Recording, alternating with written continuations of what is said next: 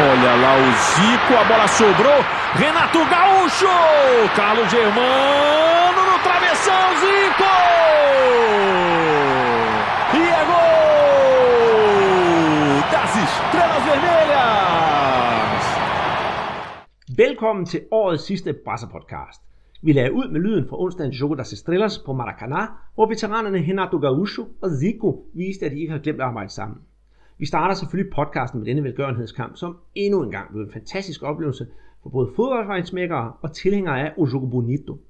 Men vi skal også kigge tilbage på året, der gik. Hvilke positive højdepunkter var der i 2016, set med vores dansk-brasilianske øjne.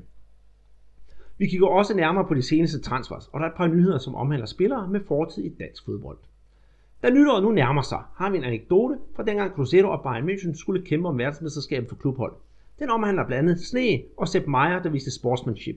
Og så slutter vi af med et genhør med Thomas Thorninger, der fortæller om Romario og deres fælles tid i PSV Eindhoven. Velkommen til årets sidste Brasser-podcast, siger Andreas Knudsen og Peter Arnholdt. Nu er vi så klar til årets sidste udgave af Brasserpotten. Og som man hørte i, i vores indledning, var det jo lidt speciel øh, herre, der scorede mål, og også en lidt speciel herre, der, der lagde op til mål. Og nej, det er ikke et øh, fodboldklip, vi har fundet tilbage fra 1987, men øh, et, der skete i, øh, i går, den 28. Øh, december. Og øh, hvad var det, Peter? Jeg ved, vi begge to så, hvad det var, men du kan få lov til at introducere det. Jamen, det er en velgørenhedskamp, som øh, gamle stjerne Sigo har øh, stablet på benene. Øh, eller det vil sige, det er, det er jo noget, der har kørt over en, en del år efterhånden nu. Og det, det er jo en meget, meget populær kamp øh, som hedder Jogo das Estrellas, altså sådan stjernernes øh, kamp. Og Sigo han, han inviterer en, en masse øh, tidligere topspillere, men også øh, nuværende øh, elitespillere med til, til det her opgør. Ikke? Og selvfølgelig er der så også nogle celebrities øh, ind imellem.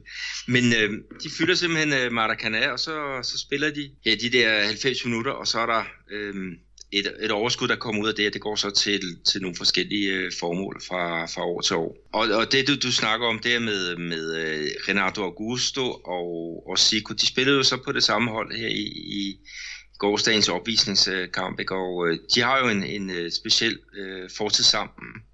Skal lige pointere, at Renato Augusto, ja, han spillede også på det røde hold, men du, du du tænker jo selvfølgelig på Renato Gaúcho, men navnene minder jo meget om hinanden. Det, det kommer vi lige ind på senere, for jeg vil gerne starte med at fortælle lidt om, om baggrunden for det her Jogo das For det er jo et uh, mediehype uden lige, og det, er, øh, det, bliver, det bliver faktisk sådan guidet ret meget op i brasilianske medier.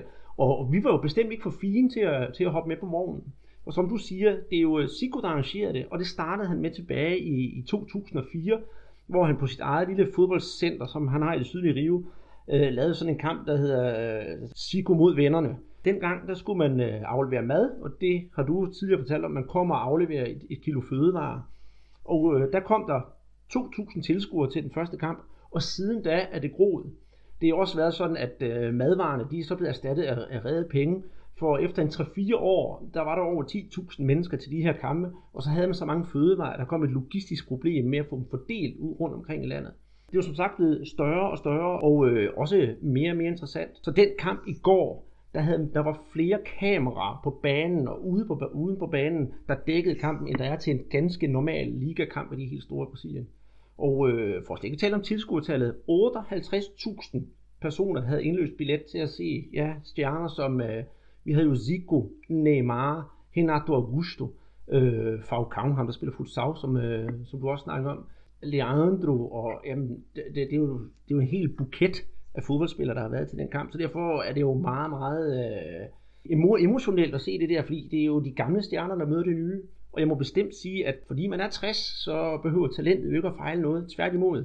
Og de hygger sig jo gevaldigt, hvilket gør det til en underholdende affære. Ja, det, det er virkelig øh, en, en fodboldfest.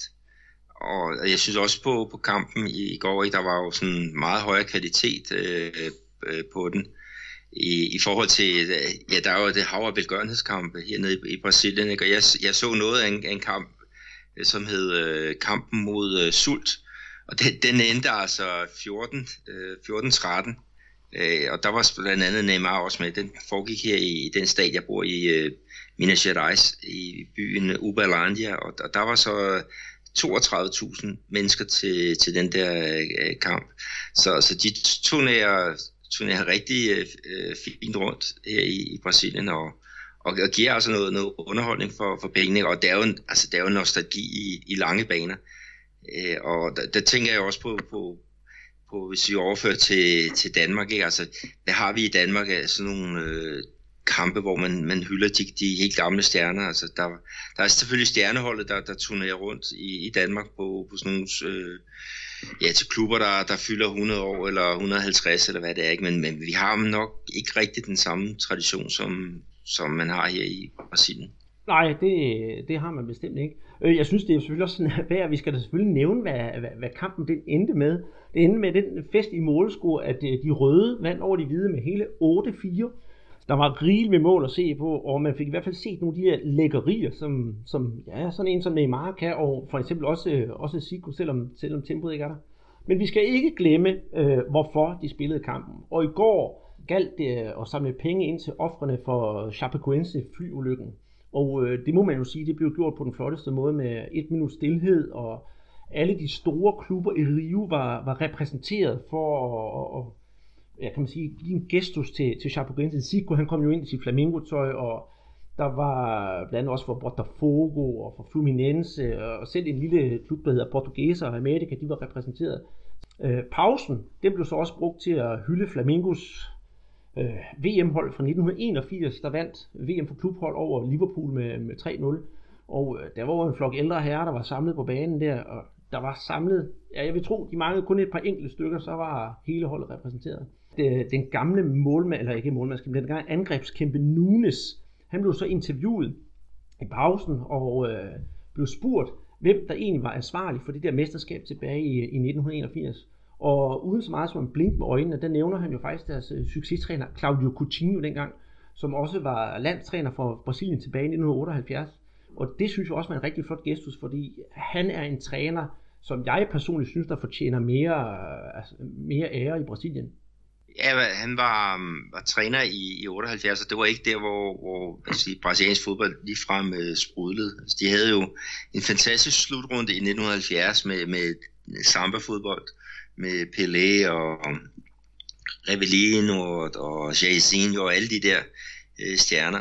Og så var der jo 74, hvor det var en, var en, en nedtur i, i Tyskland, ikke? og så 78, Øh, det, var, det var også den, øh, ja, der, der var VM i Argentina, og, og der spillede de sgu ikke særlig underholdende Brasilien, for at, at sige det, øh, øh, ja, så, så, så, så pænt som muligt. Det er, det er rigtigt, men faktisk så vil jeg komme ind på, de tabte jo ikke en eneste kamp til, til det VM i fodbold. Men jeg tror, at øh, problemet med Claudio Coutinho, han lever ikke i dag, han døde i en drukneulykke tilbage i 1981, tror jeg det var i slutningen af 81. Øh, det var, han var, for, han var, han var meget, meget visionær og han ville passe godt ind i, ind i den uh, træner, man ser i dag, med, med overlapning og, og sådan noget. Og så gik han jo øh, meget op i den fysiske form, for han var militæruddannet og var gode venner med uh, den uh, amerikanske, eller han er ikke sportslæge, Kenneth Cooper, ham med Cooper-testen. Så jeg tror bare, han var forud for sin tid. Altså det, han, der var hans problem, det var jo også, at han lagde noget beslag på den kreativitet, som, øh, som mange brasilianere, de, de har det bedst øh, under. Og, og ja, det, det var ikke fordi, altså Flamengo i 1981, de spillede noget fremragende øh, fodbold, men, men øh, det brasilianske landshold i 78, det var, det var, det var ikke så seværdigt. Men, øh, men, men sådan er det jo, det, der var forskellige synspunkter på, på, på sådan en træner som øh, Coutinho, og, og jeg, var, jeg var absolut ikke øh, fan af ham. Jeg ser ham nu mere som den der klubtræner, han var, og, og ved, hvordan hans baggrundshistorie var, så, så det er jo en helt anden sag. Men øh, for at runde Choco, til stiller sig af, det er en årlig begivenhed, og øh, den bliver jo større og større, så må ikke også det er igen, igen til næste år, og der går det ud fra, at vi begge to vil være sidde foran skærmen og, og blive underholdt endnu en gang. Må nok også lige tage den sidste målscore med, fordi det er jo, det er jo også noget helt specielt. Det er jo rigtigt, som jeg sagde i forrige podcast, at det drejer sig om, at Sikos barnebarn bliver skiftet ind i de døende minutter, og han får altid lov at score. Jeg må nok sige, at det var noget af et målmandsdrop, men øh, score, det fik han da lov til. Ja, det var, han kom jo også direkte løbende ud. Han, blev, han kom faktisk ind i stedet for, for Sigo, ikke? Og, og efter han havde scoret målet, så var, løb han jo direkte ud i, i, i favnen på hans, øh, hans øh, farfar til, til en fortjent øh, hyldest. Og så blev kampen fløjtet af lige derefter, så, så det, det, kunne, det kunne ikke være anderledes. Så sådan bliver det sikkert også næste år. Og igen, altså forrygende med, med Sigo, fordi at han har jo snakket mange år om, at, at øh, han ikke har bentøjet til at deltage i den her øh, turnering, eller den her kamp. Han var til stede, da der var den der kamp mod Sult øh, dagen før. Der spillede han ikke, og det er simpelthen for at spare bentøjet til, til, til det der gala-show øh, på, på Maracana. Men, øh, men han fortsætter ufortrødent. Han spillede indtil de sidste par minutter af kampen, ikke? og så øh, og gjorde det, gjorde det fint. Scorede øh, det første mål for, for de røde, som, som er det hold, der bestod af blandt andet øh, Renato Gaucho og, og, og Zico selv, øh, men også Neymar. Øh, og så Marinho, som, øh, som er, er, har virkelig haft en god sæson for, for Vitoria. Hvis vi nu vender, vender blikket væk fra, fra showet, der skal os og, og, og tager fat på et lidt mere alvorligt emne, så ligger det sådan, at øh, de to klubber i øh, den brasilianske liga, São Paulo og Palmeiras, de har haft et møde her i december måned, hvor de snakker om øh, tilskuerproblemer. Og øh, der ligger det faktisk sådan, at begge klubber er, de er ikke enige, men de vil gerne komme med et forslag til, om ikke andet i São Paulo, at klubberne kun må have deres egne fans på stadions. Jeg synes, det har været et underligt møde at holde og, og, og prøve at gribe problematikken om tilskuervold an, an på den måde. Tror du, det er vejen frem? Vil man bare sige, at vi skal kun have et slags tilskuer på banen eller på, på lægterne, så må udebanehold ikke komme? Nej, jeg synes, det er, jeg synes, det er ærgerligt og kedeligt, at det er på, på den måde. Men jeg kan så også godt forstå de der klubber, og ikke mindst øh, politifolk, som, som siger, at, at de bruger alt, alt for mange ressourcer på, på de der kampe, og, og, og det vil let arbejde, hvis det kun er for eksempel Palmeiras tilskuerne, der er på, på stadion til, til deres hjemmekampe. Men igen, altså, når du tænker på, på i England, hvor der tidligere var rigtig store problemer med, med hooligans, altså de har et eller andet sted fået ryddet det der vejen, og selvfølgelig ville det også kunne lade sig gøre i, i Brasilien. Men jeg kan, jeg kan godt se, at, at uh, måske skal de bruge et år eller to til at forberede øh, sådan nogle initiativer til at udrydde tilskuervolden, så længe at man ikke har har, hvad skal vi sige, det apparat, der skal til, ikke? så er det måske meget godt at, at sige, okay, så kører vi en, en ren, øh, ja, et, ja, kun øh, hjemmeholdets øh, fans, som, som har adgang til, til tribunerne. Ikke? Men vi har jo haft det samme også i, i, i Danmark ikke? Med, med øh, FC København mod, mod Brøndby, som også blev sådan en, en, en kun, kun øh, ja, for, for et holds øh, tilskuer. Og det, det gik der ud over kvalitetsoplevelsen dels ved at være på stadion, men, men så sandelig også for, for tv-kiggerne. Hvad, hvad, hvad er din holdning til det? Jamen, jeg synes ikke, det er vejen frem. Det, det synes jeg simpelthen ikke, jeg synes, det vil ødelægge øh, en del af begejstringen.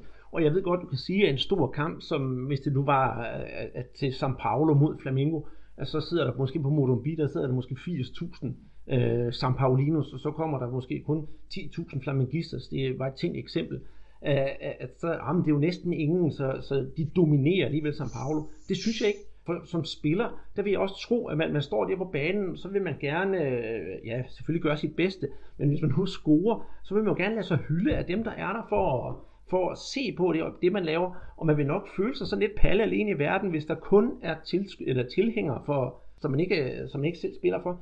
Det, det, nej, jeg, jeg synes ikke, det er en god idé, og jeg tror netop, du, som du sagde, det vil, det vil ødelægge en del af oplevelsen. Ja, men øh, du kan så se, at, at uh, her de sidste par år, der har de jo så lagt nogle kampe på neutral bane, altså øh, opgør mellem to af de store klubber. For eksempel er rykket til, til hovedstaden Brasilia og, og Stadion Marica, øh, Maricarense. Uh, øh, og, og der er der jo, hvad hedder det, der, der er det jo begge klubbers supporter, der, der kommer derop, ikke? og det har der selvfølgelig også givet nogle, nogle, nogle sammenstød, og ja, altså sågar folk, som har, har mistet øh, livet på det. Og på, på den måde, altså vil man sige, hvis man kan lægge en kamp i, i Brasilia, øh, hvor der er adgang for begge hold supporter, så kan man altså også øh, gennemføre en kamp på, på for eksempel Murumbi, altså hvor der er plads til både hjemmeholds- og udholdssupporter. Øh, øh, så mm, Ja, altså jeg, jeg, vil, jeg, vil, jeg vil gentage det der. Hvis det er således politiet siger, at det er det bedste for os lige nu og her, som ligesom en, en slags time-out, indtil vi har de redskaber, der skal til, jamen okay, så gennemfør det for min skyld på, på den måde. Men så skal man ikke begynde at lægge kampe på neutral grund, fordi at, at så, så ryger man bare ind i, i, i hvad kan vi kalde det, noget, noget, noget mulig vold i, igen. Ikke? Og, og jeg ved, at når, når der er de der kampe oppe i for eksempel Brasilia, altså øh, den der øh, by, de bruger rigtig mange ressourcer på at, at holde, holde hvad skal vi sige, øh, slagsbrødrene øh, fra hinanden. Øh, så, så man kunne måske starte med bare at, at lægge kampene på, på deres egen stadions øh, rundt om i landet, ikke? og så, så droppe de der kampe på, på neutral grund. Mm, eller som de også har prøvet på det der brunchbold, så når alle de der fans ikke at drikke sig halvfuld, inden de skal ud til fodbold. Nej, det har været en kæmpe succes. Altså det med kampe søndag klokken, klokken 11. Øh, det har været, været rigtig fint, selvom spillerne brokker sig over, øh, at det er, det er simpelthen for varmt at spille på, på det tidspunkt. Der. Men, men uh, ungdomskampe, der er mange af dem, der bliver spillet klokken, ja, øh, for eksempel u 15, de spiller klokken, klokken øh, 9, ikke? og så spiller u, u 17 så klokken, øh, klokken 11, ikke? Og, og, og seniorerne, ikke? som har alle mulige forberedelser for at, og, ja, skal vi sige, at indtage væske og, og, og få den rigtige behandling, hvis der skulle ske et eller andet altså at de ikke skal kunne spille klokken, klokken 11 øh, samtidig som et U17-hold, det, det er mig lidt for uforståeligt. Ja, det, det kan jeg heller ikke forstå. Det kan være, at spillerne bare har været vant til at spille på de der sene tidspunkter, og så de bliver malige. Altså, jeg kan i den anden ende heller ikke forstå, at, at man skal spille for eksempel Copa Libertadores i Brasilien kl. kvart i 10, kl. 10, halv 11 om aftenen. Fordi så kommer der da heller ikke ret mange, for folk skal jo bare arbejde dagen efter. Jamen, det er rigtigt, men det er jo også fordi, der er den der et tradition for soap operas her i Brasilien. Altså alle de der serier, som bare ruller over skærmen, og, og Globo, de, ja, deres øh, novella, øh, soap opera, der, der kører der om, om hver aften, øh, der, det, det, det der tidspunkt, det er simpelthen heldigt. Så, mm-hmm. så folk skal have deres, deres Libertadores øh, bold, så, så bliver det først klokken, klokken 10, i hvert fald hvis det skal være på Globo. Mm, jamen det viser bare, hvilken magt o, Globo har. Globo er, øh, jeg tror det er, er verdens næststørste eller tredje største medie. Øh, så, så de har jo meget, meget stor magt. Ja, det har de. de, de, de, de dem og, og så det brasilianske fodboldforbund, ikke, de går jo også nærmest øh, hvad er det, hånd i hånd. Og det er ikke altid, at, at øh, det er, er så gode løsninger, de, de finder, finder frem til. Men det kunne være, hvis man nu vender hele bøtten om, og så øh, at fodboldforbundet øh, Øh, for at komme volden til livs, også snakke med tv-stationer, fordi tv-stationer med deres magt, så kunne de måske også hjælpe til på, den, på en eller anden måde med at få løst øh, problematikken. Ja, måske. Altså nu ved jeg også, at, at øh, Mediano, øh, de er i øjeblikket ved at, at finde, finde ud af, hvorfor der ikke kommer så mange tilskuere til, til de danske Superliga-kampe. Og der er jo også det der med, hvad, hvad betyder tv for, for det med, med, med det der mange fremmøde. Ikke? Og, og jo, altså, de må da være interesseret i det, øh, Globo, at der er så mange mennesker på, på stadion som overhovedet muligt. Øh, fordi det er igen det der med tv-oplevelsen. Altså hvis der ikke kommer så mange tilskuere, så, så går det ud over oplevelsen også for, for folk øh, foran tv-skærmen. Mens der har været den her lille skiller på, har Peter og jeg været ude og tanke op, og fordi det er nytår, har jeg været ude faktisk og, og hente mig en, en iskold øl, for nu skal vi til at snakke om vores højdepunkter fra sæsonen 2016 i brasiliansk fodbold. Og jeg har siddet i dag og pustet frem med nogle stykker, hvad, hvad jeg synes, og øh, ja, du har fundet, hvad du synes, og fordi vi ikke skal begge to sige det samme, så bliver det jo nogle vidt forskellige ting, vi kommer frem til. Men øh, vil du lægge ud, Peter, hvad har været eller dine største øjeblikke i øh, brasiliansk fodbold i år 2016? Der, jeg har to øh, stykker, og, og det er begge med, med det brasilianske landshold. Så min første rigtig store oplevelse, det var øh, UL-finalen mellem øh, Brasilien og Tyskland på, på Maracanã, og jeg var der selv og, og se kampen, og, og det var jo en, en øh, rigtig øh, fantastisk oplevelse. Altså, det der med Brasilien, som, som jagtede et OL-guld, som de aldrig nogensinde havde vundet før, og så netop mod Tyskland, hvor der er den der 7-1-massakre øh, i, i baghovedet, ikke? Og, og, og så også den der den overtro, der er i, i Brasilien, ikke? hvor man siger, at det går altid galt på, på Maracanã til de store kampe. Altså specielt den der i, i 1950, som, som, du, som du husker, hvor de, de taber den afgørende kamp om VM-titlen ja. til, til Uruguay. Øhm, og den her kamp, der, den, den, øh, den, endte jo, den endte jo godt for, for Brasilien. Altså det, det var 1-1 i ordinær tid og så gik det i, i, ud i straffespark, ikke, hvor at øh, Neymar han, øh, han sender det sidste, det sidste spark ind, ikke, og, og ja, hvad, altså, stadion går, går simpelthen øh, amok. Øhm, men det, det var nok mit, øh, mit højdepunkt, absolut højdepunkt i år. Øhm, det der, og, og, og jeg havde jo fulgt øh, OL-turnering øh, fra start af. Jeg, jeg havde været i Brasilien og set Brasiliens to første kampe, så den er også Danmarks øh, to første puljekampe. Og så så jeg Danmark-Brasilien i Salvador, hvor Brasserne de fik, fik hul på bylden. Og, og så er så den her fantastiske finale, Ja, øh, hvor at, øh, ja, den, den, den sluttede simpelthen øh, super lykkeligt. Det var den 20. august, øh, så, så det var en historisk dag for brasiliansk fodbold, men øh, så sandelig også en, som, som jeg vil, vil huske altid. Ja, og jeg vil sige, at, at, du fulgte OL-holdet tæt. Det fik vi jo, kan man sige, øh, det fik vi jo nyt godt af her på podcasten. Vi, vi, vi lavede jo flere optagter til, til OL og hvad der skete undervejs, og så kulminerede det jo med finaleoptakten, hvor vi i samarbejde med, med, med, med Bullybold fik set det både fra tyske og fra, fra brasilianske øjne, så ja, det, det er virkelig et højdepunkt. Det vil jeg give dig fuldstændig ret i. Og, og hvad er så dit næste højdepunkt? Jeg kan jo næsten gætte mig til det, men jeg synes selv, du skal have lov til at, at fortælle det. Jamen det er Brasilien mod Argentina, øh, som blev spillet her på, på Minerong den øh, 10. november. Altså, jeg prøver sådan at tænke lidt over, hvad, hvad er der egentlig af store landskampe på, ja, rundt om i verden, ikke? Og, og øh, ja, selvfølgelig har jeg lidt farvede briller på, men jeg mener altså, jeg mener Brasilien og Argentina, det må være verdens største øh, landskamp. Jeg, jeg kan ikke se andre. Altså, hvad er der? England, Tyskland, øh, som, som også er et, et, et, et, et klassisk opgør. Øhm, Ja, det må, det, det, det, det må være noget, noget i den stil. Og jeg, jeg tør godt tage hatten af at sige, at nok både Jonas Svart, som, som jeg havde længere samtale med netop op til den kamp, og, og Niels Christian Frederiksen, som også er stor Argentina-aficionado, de giver os garanteret ret. De ser det bare med de blå-hvide briller, i stedet for de øh, blå-gule briller. Ja, det er rigtigt. Men den endte jo 3-0 til, til Brasilien på ja, Coutinho og øh, Neymar, de scorede i første halvleg, og så Paulinho i anden halvleg. Og der var jo over 50.000 mennesker på, på Mineirão. Og, og der igen var det, øh, hvis vi bare går seks måneder tilbage, der var der jo kæmpe krise i brasiliansk øh, landsholdsfodbold, ikke? Men, øh, men øh, bøtten er simpelthen øh, vendt. Altså Titi, øh, som overtog med, ja, med en masse svære, hvad hedder det, VM-kvalkampe, ikke? Altså han er jo kommet fantastisk fra, fra start og har fået samlet det her brasilianske landshold til en, en, en, øh, en rigtig øh, slagkraftig maskine. Mm. Nu har du så de der, øh, de der to højdepunkter, men, men, men kan man så ikke øh, komme en ekstra sådan bonushøjdepunkt på at sige, at i det hele taget Chichis ankomst til landsholdet, og hvad han har gjort for landsholdet indtil videre, det, det må jo også være sådan et, et, et bredere højdepunkt i løbet af året. Jo, det har det været. Altså, det har simpelthen været over signing. Altså, at de fik øh, ham til at overtage øh, roret for, for landsholdet efter Dunga. Han, han var ved at kuldsejle øh, det hele.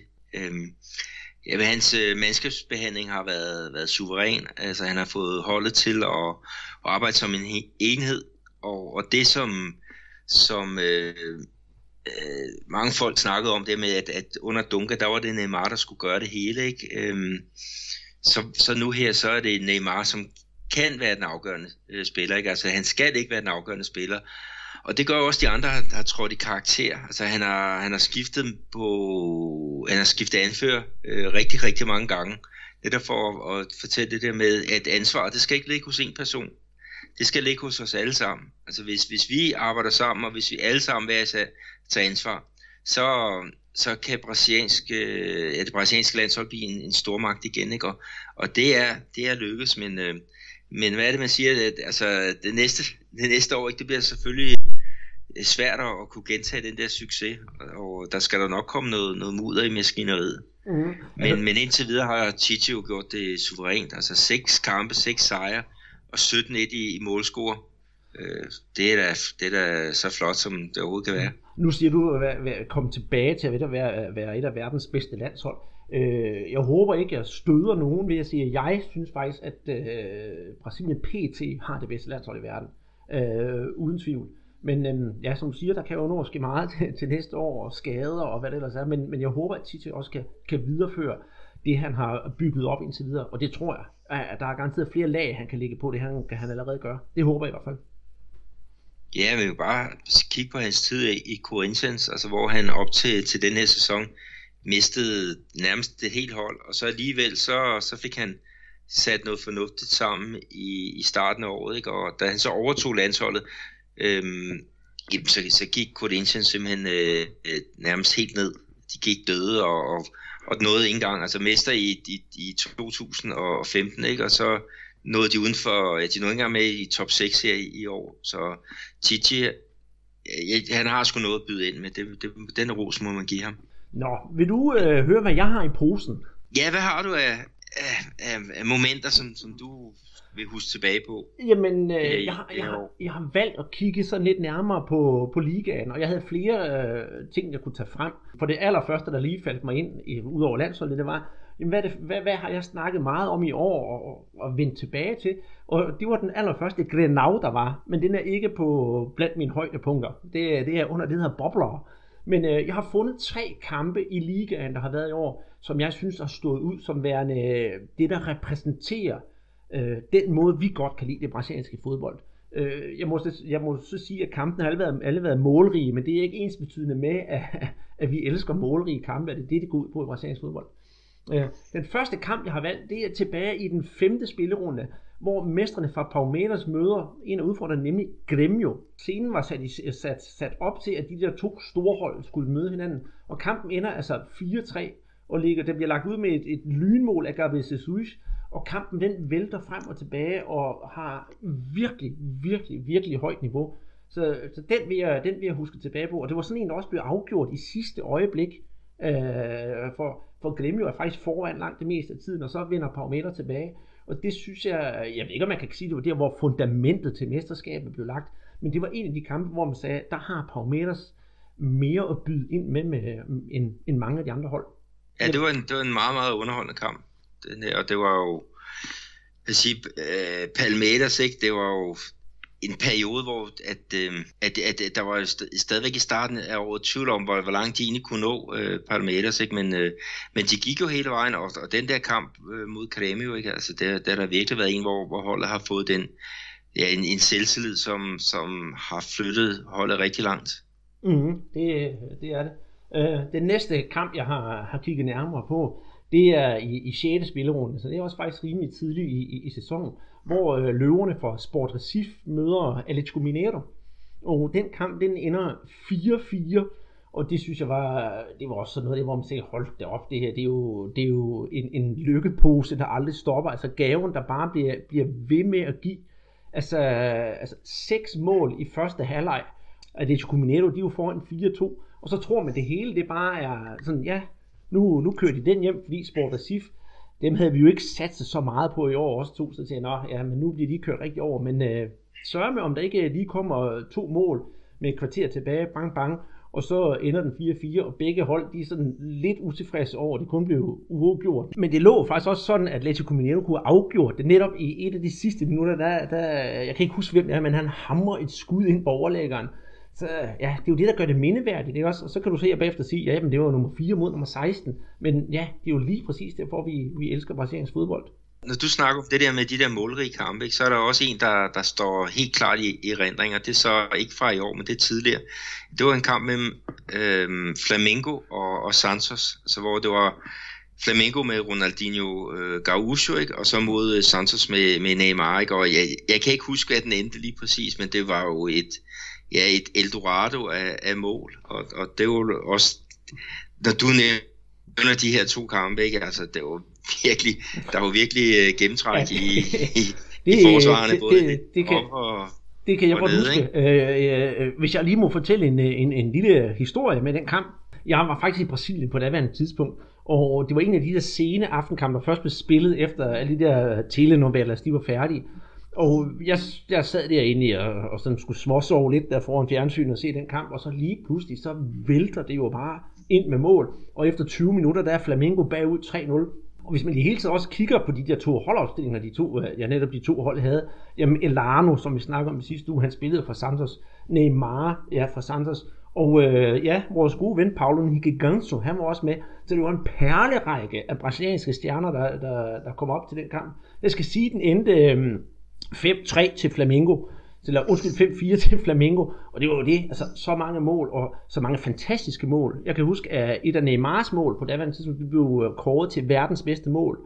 Og så er der jo det mål, som mange nok har set, hvor Ronaldinho Gaucho, han skal skyde øh, et øh, frispark, og så trigger han muren, så hele Santos mur den hopper, og så triller han bare bolden stille og roligt under muren og ind i mål. Det synes jeg, det var, det var virkelig også noget, jeg vil sige, det var sgu årets mål, det her. Ja, men det, det var også flatet lavet. Men når vi kigger på den der kamp, som du nævnte mellem Palmeiras og Grêmio, ikke, der, der er i hvert fald for, for mange i Europa, øhm, der vil øh, de i hvert fald kunne lægge mærke til, om ja, Gabriel Jesus, som, som jo skal starte her for, for Manchester City, altså han, han bliver jo en kæmpe stjerne. Og for Grêmio, der er det Luren, der, der var med på det der OL-vindende hold, som, som også på et tidspunkt må, må komme til Europa, eller forhåbentlig kommer til Europa, og, og kommer til at vise hans øh, kvaliteter. Øh, det er altså Luan, som han i pokalkampen mod øh, Cruzeiro her i år, de vinder jo pokalturneringen Grêmio, der laver han altså et, et mål, som er en uh, genistreg.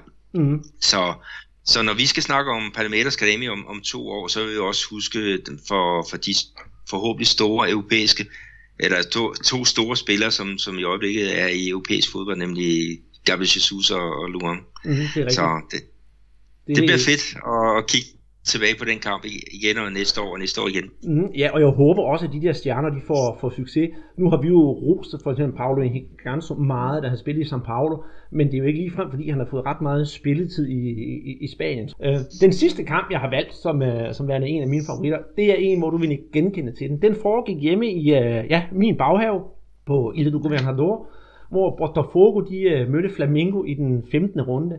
Og den kamp, kamp den endte 3-3 så ved du godt, bare jeg snakker om. Gør du ikke det? Ja, den kan jeg godt huske, fordi at, at, at dine øh, rødsorte tropper, de, de så ud til at, at vinde den der kamp. De var foran øh, 3-1. Ja, 3-1, og så var der 10 minutter tilbage, men øh, Neilton, han, øh, han viste vejen for, for Botafogo, så det endte jo så 3-2, og så lige pludselig til sidst Salguero, bang bang, 3-3, og Flamengo, de var dybt skuffede. Og det sjove, det var jo også, at landstræneren, han var jo inde for at se kampen, men forlod kampen i pausen. Så jeg tror nok, at Chicha havde tænkt, den kører Flamingo nok hjem. Men øh, der viste Botafogo faktisk, hvor godt hold de havde.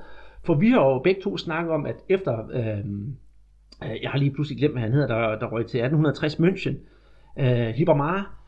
At, ja, mm. at han øh, tog til Tyskland, så tænkte vi, nu mangler de der store spillere op foran. Men øh, de har ikke set ud til at savne ham rigtig meget. De har haft sådan en lille nedtur en gang imellem, men i det hele taget så har deres 2016-kampagne været langt, langt over forventet. Så ja, det var, det var min sidste, min sidste highlights. Jeg kan så lige tage med, at, at, øhm, at nu her med, med Nielsen, han, øh, da han spillede i, i Santos, han er jo uddannet der, øh, der blev han så kaldt den nye Neymar. Og så her i, i Botafogo, hvor han har spillet to år, jamen der har han jo så fået øh, tilnavnet den rigtige Neymar. Øh, og, og det, det, man kan vel ikke få et, en større anerkendelse. Men, men øh, nu her, der øh, han, han var lejet ud fra, fra Cruzeiro, og, øh, og øh, han skulle så tilbage her til øh, Belo Horizonte, men, men det, det endte faktisk med, at han er blevet sendt til, til øh, São Paulo, øh, hvor han, han indgår i sådan en byttehandel med en, der hedder Hudson, en, en defensiv øh, midtbanespiller. Så Hudson han går til at spille i Cruzeiro, og Nielsen han kommer til at, at spille i São Paulo, og, og det, det, det var måske ikke den bedste start, øh, Nielsen han fik i, i São Paulo, fordi at øh, for, jeg tror det er fire år siden, der havde han lavet et, sådan et tweet, øh, hvor han nærmest kalder São Paulo for et, et, et, et skraldespandshold. og øh, hans, hans, øh, hans Twitter øh, mail, den, eller konto, den gik simpelthen øh, ned, eller han, han, øh, han trak simpelthen stikket, fordi der kom alt, alt for mange øh, sviner øh, derpå, og, men han har, er nået for inden at være ude og undskylde. Men øh, det bliver spændende at, at, at, at følge ham. Men, men det leder os vel over til, til det næste punkt på, på dagsordenen, nemlig det der med, med transfers. Ja, Fordi, altså... ja, ja, jamen, det er rigtigt. Men jeg har, jeg har faktisk sådan tænkt lidt ud af boksen, for, for jeg synes også, der har været mange andre højdepunkter i, i brasiliansk fodbold i år. Og jeg vil faktisk øh, snakke om os selv. For øh, vi har nu været i gang i, ja, i 8 måneder efterhånden, Peter. Og jeg synes, vi, vi, vi kommer godt rundt omkring tingene. Og så, så har jeg været ekstremt glad og kaldt for højdepunkter, at når vi har vores, vores gæster igennem. Og jeg synes, at øh, hvis man har mulighed for at høre nogle af de gamle podcasts, så, så er det bestemt værd at, at følge med i vores pinse special med, med, med Morten Brun er værd at lytte med på. Og her til slut i den her podcast, der kører vi lige vores øh, snak med Thomas Thorninger igennem, hvor han får sig en uh, lille sludder om uh, Romario og en anekdote fra hans tid i PSV Eindhoven. Ja, det, det, var, det var rigtig fint. Uh, og, og så var det også det, at du var på tur. Altså du var en tur i, var det Skive? Ja. For at finde ud af, at, at uh, hvordan det egentlig gik for de der to uh, brasilianere, som, som spiller for, for Vejle Boldklub. Ja, og, og, og jeg kan fortælle i den sammenhæng, at Dominik faktisk topscorer i første division for, for Vejle. Så jeg tror, han har en fremtid foran sig. Og hvis det skal være lidt trist for, for, for Vejle-fansene vedkommende, så tror jeg ikke, at han, øh, hvis han fortsætter som han gør, så kommer han nok et andet sted hen, lidt højere op i hierarkiet, tror jeg. Ja, det tror jeg også, men det lader til, at Vejle de har fået meget godt styr på, på hvad der er at hente hernede af, af, af dygtige spillere. Øhm, jeg, jeg så jo øh, uh, Portugesa spille her i, i starten af året en pokalkamp øh, mod uh, Vitoria, og på det tidspunkt, der spiller Portugesa altså i den tredje bedste række, Øh, og, øh, og vores ven øh, Dominik, Vinicius Dominik, han var ikke engang på bænken i den der kamp. Altså han fik jo dårlig spilletid i hans øh, seks måneder i, i, øh, i uh, ikke? Så, så, det, så det er jo stærkt, at han kunne, kunne komme til dansk fodbold, og så, så i den grad slå igennem. Og, øh, og vi fik jo også snakket med en, en agent i St. Paulo, der beskrev ham som, som netop sådan lidt uh, Adriano-type, øh, altså kejseren, ja. øh, som havde stor succes på landsholdet, og, og også for, ja, i Inter blandt andet. Øh, og og øh, det, det er da også fedt, når man, når man hører fra folk hernede, at, at ham er der skulle alligevel noget krudt i, at så det, det også bliver øh, forløst i, i dansk fodbold. Så, så øh, masser af ros til Vejle for at, at hente et par gode spillere til, øh, til klubben. Ja, og jeg vil også godt nævne deres anden brasilian, de har øh, Lucas Meyer. Jeg så ham jo spille for, for, for, et, for et mindre rivehold her i starten af sæsonen i, i de lokale mesterskaber, hvor de faktisk blev rundbarberet af et, et meget velspillende Flamingo dengang. Og han har også efter lidt øh, startsvanskeligheder fundet sin plads i, i Vejle, og jeg har hørt fra nogle stykker, der siger, at de synes, at han gør et rigtig, rigtig godt stykke arbejde nede i, i, i Vejles forsvar. Så øh, ham vil jeg også gerne give en øh, nytårshilsen her fra Brasserbold. Nu vi øh, har snakket om, om vores danskere eller vores brasilianere i, i Vejle, så skal vi da runde øh, transfers herop til, til nytår. Der har været en lille smule, Øh, er der noget, hvor du har lagt mærke til det? Hvis jeg må starte ud, så har vi jo snakket meget om Graffiti sidste år. Den øh, aldrende angriber fra hvad hedder det, Santa Cruz. Han skiftede jo til Atletico Paranaense. Men øh, jeg har lidt på mistanke om, at selvfølgelig har han da nok stadig noget liv i benene, men det er nok mere som sådan en, øh, en, en bænkplads, han, han kæmper for. Ja, det, det tror jeg, du har ret i. At, øh, Atletico Paranaense, de kvalificerede sig til Copa Libertadores i, i år, vi er en, en øh, 6. plads i ligaen. Og øh, de skal jo så ud i nogle, nogle hårde kampe for at kvalificere sig til, til gruppespillet. Øh, men altså via hans rutine, så kan han måske nok være en joker, der kan komme ind og, og gøre en, en forskel. Øh, men, men ellers så, ja, det bliver også spændende at se, hvordan han klarer sig på, på kunstgræsset der i, øh, i Curitiba. Øh, Atletico Paranaense, det er jo et af de hold, som, som et sted ligner FC Nordsjælland. Altså de, de kører meget på, at det skal være, være spillere for, for egen, egen, øh, hedder det, af egen af, som, som skal i hvert fald ikke øh, udgøre 50% af deres, deres trup, ikke? Og, og så skal der jo hentes nogle, nogle, nogle dygtige spillere udefra. Øh, så ja, øh, lad os, lad os se, hvad der, hvad der sker, men, men øh, han kunne måske godt slå til der. Men øh, du har jo også en, en enkelt eller to i kikkerten, som skulle være interessant at kigge på. Ja, i, i hvert fald. Altså Botafogo, som, som over, overraskede her i år, øh, de har hentet Mutisho, en øh, argentinsk, eller tidligere argentinsk landsholdsspiller til, til klubben. Og øh, han spillede, inden han kom til, til Kina her i Cruzado, hvor han var, var kæmpe, kæmpe stor. Jeg mener, det var i 2012, øh, hvor han spillede sæson, hvor han var, var deres helt store profil. Øh, men, øh, men han har altså øh, været, efter en tur i Kina, så kommer han så tilbage hertil, og det bliver spændende at følge ham ja, i, i brasiliansk fodbold igen.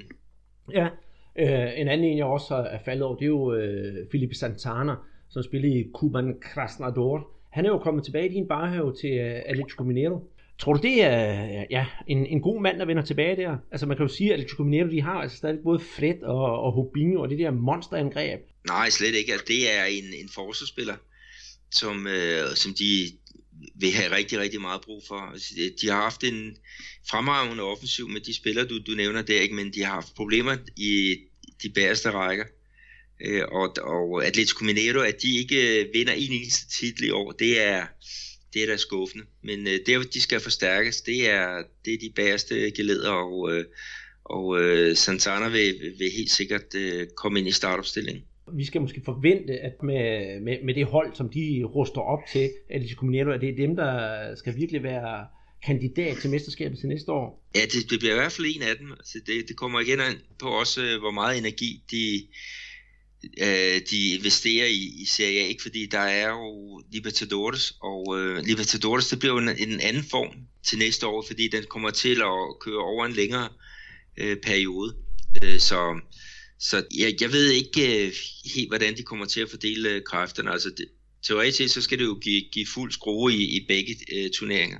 Ja. Og, og kan, de, kan de det så, eller skal de kunne det, så skal de også have en, en, en ordentlig øh, trup.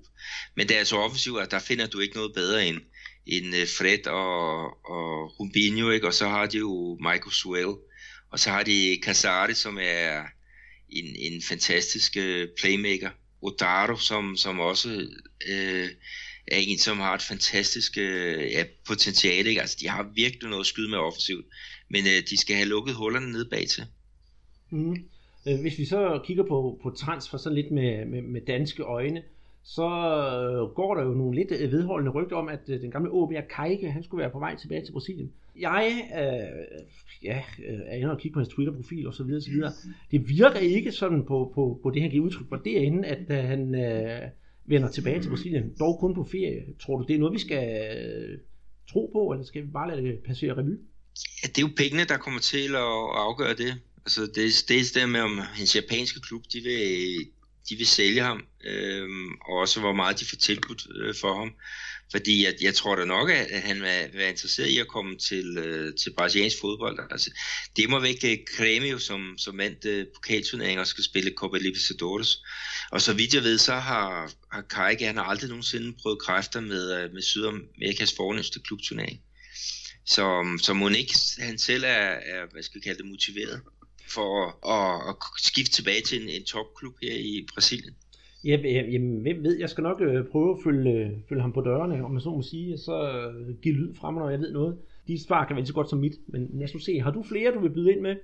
Ja, en, øh, som, som øh, fald du gjorde mig opmærksom på, Felipe Garcia, som, som spillede i Næstved. Øh, han blev visetopscorer i den brasilianske serie B her i år for, for Pelotas. Og øh, han var på, på vej til flere af de store klubber her i Brasilien, blandt andet Grêmio var, var interesseret hjemme, men så gik han lidt, øh, lidt koldt til, til sidst, hvad han gik målscoringen. Øh, men, men han har så skiftet til øh, japansk fodbold, hvor han skal spille for Nagoya Grampus. Og, og det er faktisk et, et hold, som, som øh, rykker ud af den, den bedste japanske række her i, i år. Øh, men han havde også et andet tilbud på, på hånden, og det var fra meksikansk fodbold, hvad jeg kunne se. Men, øh, men han skal altså fortsætte i, øh, i øh, Japan. Øh, så det bliver jo spændende at, at, at følge ham. Jamen, jamen, det gør det, men nu er det jo lidt svært at følge sådan alvorligt med japansk fodbold herhjemmefra. så, men vi må se, hvad vi kan snuse op om ham til de kommende podcasts. Ja, lad os, lad os se, hvad der, hvad der sker der. Og så en, en tredje en, som øh, FC Nordsjælland-fans kan, kan huske, øh, Ricardo Bueno. Uh, han spillede i Oeste her i, i, uh, i år, men han har så skiftet til en klub, der hedder San Bento, der, der skal spille øh, om São Paulo-mesterskaberne her i, i starten af året, og øh, jamen lad os da se, hvad, hvad han kan, kan der. Altså han scorede pænt med mål i øh, Ueste, i hvert fald i, i de regionale turneringer, øh, og så gik det ikke så godt i, i Serie B, hvor de var tæt på at, at ryge ud. Men øh, han bliver da også spændende at, at, at følge. Altså mange, der, der kender ham fra Nordsjælland, ved, at han er en meget, meget sympatisk øh, fyr. Øhm, så, så ham kommer der noget spotlight på her i starten af året i hvert fald. Mm, helt bestemt. Men øh, hvor man tænker er, der vil være en masse transfer, ligesom der er her i Europa. Så vi skal nok sådan følge tingene til dørs, uden at komme alt for mange ligegyldige rygter. Ja, lad, lad os gøre det. Men, men det er i hvert fald, øh, altså, der cirkulerer en, en masse rygter, og hvis vi kigger på de der store navne, så, øh, så blandt andet øh, Jadson, som er i, i Kina, han er øh, rygtet på vej tilbage. Luis Fabiano Fabuloso, som også er i Kina, han skulle også være, være på vej tilbage, men øh, lad, os, lad os se, hvad der sker. Altså i januar, januar det, det er der, hvor vinduet det, det åbnes for alvor, ikke? og der kommer til at ske en masse ting, også her i brasiliansk fodbold.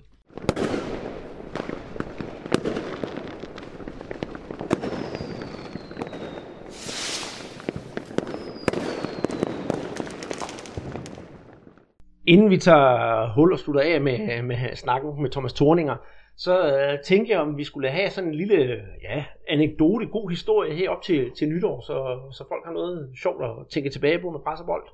Jo, det er altid godt med, med nogle, nogle gode, øh, gode historier, fordi der, der sker nogle gange nogle, nogle sjove ting. Jamen det er rigtigt, og, og jeg har sådan rodet lidt i, øh, i sagerne, og, det, og med brasiliansk fodbold der er det faktisk ikke svært at finde noget, jeg ved ikke, hvor morsomt det er, men, men interessante ting, fordi i år er det faktisk øh, 40 år siden, at øh, Cruzeiro, ja, som kommer fra Belo Horizonte, hvor, hvor du bor, de krydsede klinger med Bayern München i øh, verdensmesterskabet for klubhold. Og ja, det er der jo ikke noget odiøst i i den forstand, men dengang, der er det altså ikke ligesom i dag, at man mødes i en kamp, og så, så er det det. Nej, nej, man spiller sørme både ude og hjemme. Cruzeiro, de havde vundet Copa Libertadores ved at slå River Plate, og Bayern, de havde vundet Europacupen ved at slå St. Etienne.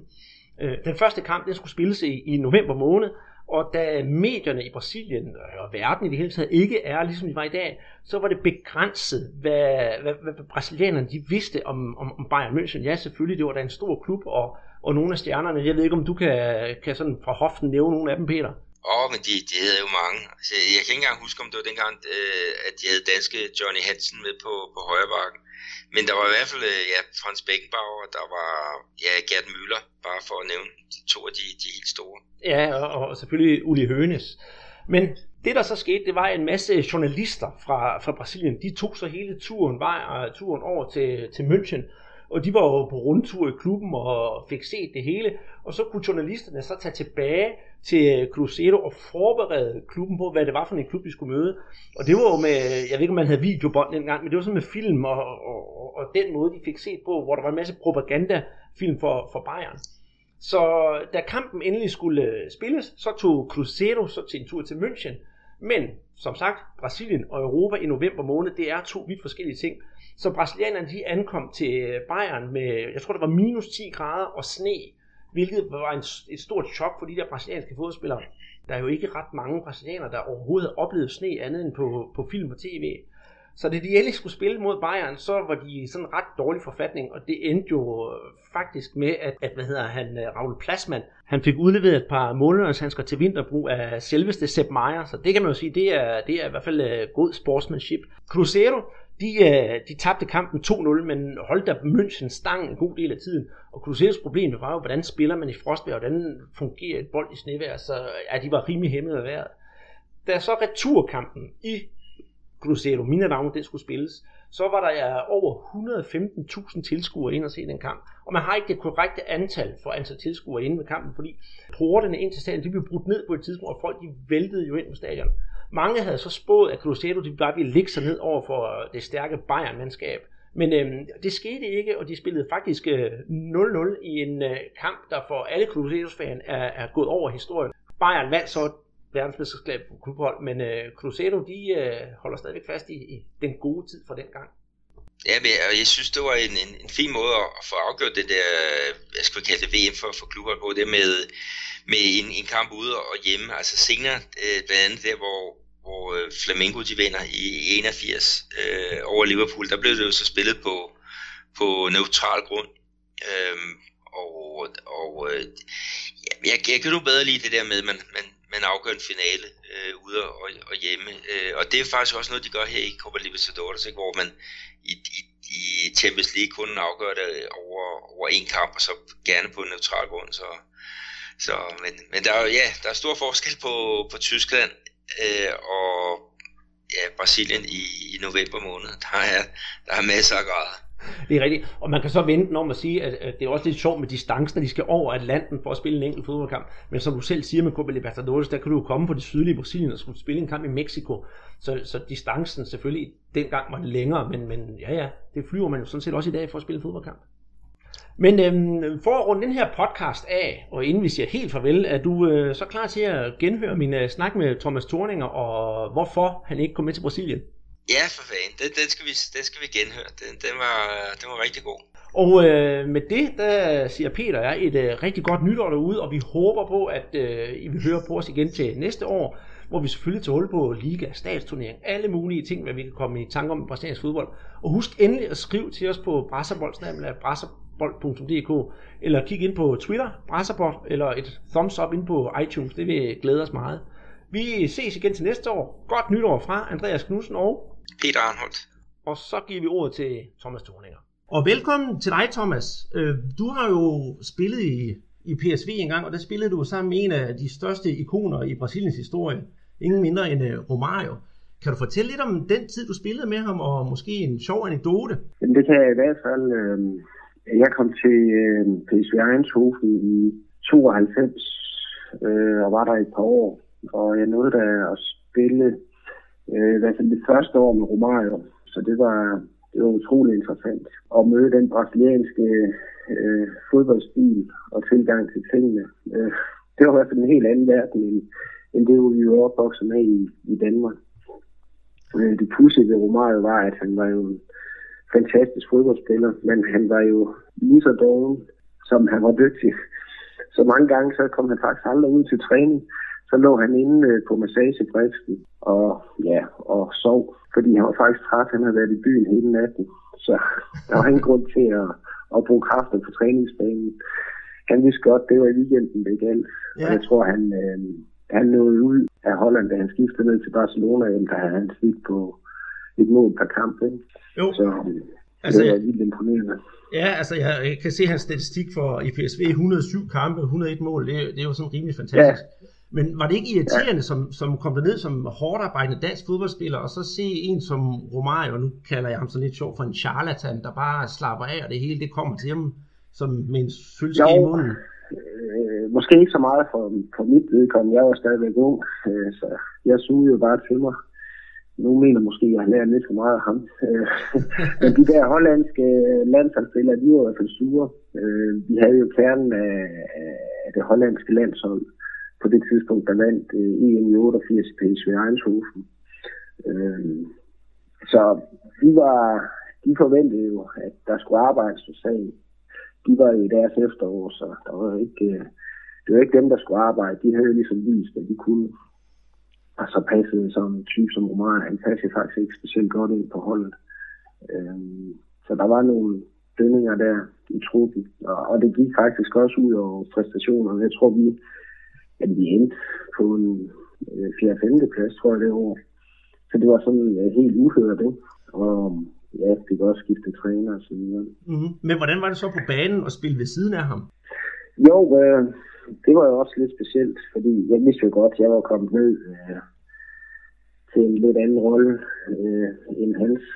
Jeg skulle sådan set bare arbejde. Jeg spillede angriber på det tidspunkt. Så jeg var op, øh, jeg kan huske en kamp, vi spillede The Cruyff, det er Feyenoords hjemmebane, en Supercup-finale, hvor pokalvinderne mødte Mesterholdet som i starten af sæsonen. Og jeg skulle spille øh, over i angrebet sammen med Romario. Og min opgave, det var sådan set bare at løbe fra den ene side til den anden, ikke? Og løbe fri af ham og løbe i huller og pres og alt muligt. Og så stod han sådan set inde på banen, lidt på banen, og fik bolden, ikke? Og så, jamen, når han havde lyst, så tog han lige et par driblinger, udfordrede et par folk, ikke, og gik forbi dem, ikke? men det var, det var sjældent, det skete. Han, han passede, økonomiserede virkelig meget med kræfterne. så det var, det var ikke en af hans allerbedste kampe. De vandt da, så vidt jeg husker, ikke noget. Ja. Hvordan var han så uden for banen? Var han en god kammerat? Ja, det var han jo. Øh, og jeg kan huske det første år, øh, da vi nærmede os sommerferien, der sagde han så til de unge spillere, jamen, i er velkommen til at tage med til øh, Copacabana, og så skulle han nok sørge for, at vi blev ordentligt indlogeret og så videre. Og ja, så gik jeg så hjem og sagde til kæresten, og så fik jeg det svar, at jamen, jeg var da velkommen til at tage afsted, men øh, jeg skulle nok ikke regne med, at hun var der, når jeg kom tilbage, så hun vidste godt, hvad det drejede sig op på det tidspunkt. Det, det var, det var fint at ballade der. Ja, og jeg skal lige høre, det, er, det din kone, er, er det din kone i dag? Nej, dog ikke. Så kunne du godt have taget afsted. Jamen, vi, ja, men vi, vi holdt trods alt 20 år, så vi Ja, fik også et par børn sammen, så der, man må tage det ene med det andet, ikke? Jamen, Man det er få det rigtigt. hele. Det er rigtigt. Så har du turen til Copacabana til gode. Ja, den, øh, den må jeg indløse på et andet tidspunkt. Ja, så det kan jo også godt være, nu er jo Romario hjemme, så det kan jo godt være, at han, øh, han giver en lille en, hvis du kommer derned. Ja, han er, så vidt jeg kan se, gået i politik. Ja, og øh, virkelig i offensiven. Ja, Det kan man jeg ved sige. øh, nu har jeg ikke fulgt så meget med, øh, selvom jeg har læst statskundskab, men øh, jeg ved, jeg kunne forestille mig, at han kæmpede lidt for de fattige dernede. Jamen det gør han også, og, Ja. og, og mere retfærdighed i fodbolden, for der er jo stor korruption i Brasilien. Ja, ja. Men, øh, Øh, men hvor med alting er, Thomas, vil det være tusind tak for historien om Romario, og tusind tak for en lille anekdote om turen derned til Brasilien, som ikke blev til noget. Øh, Jeg håber, du vil Ja. være med hos, os en anden gang, hvis det skulle være. ja, den held og lykke programmet. Jo, tak.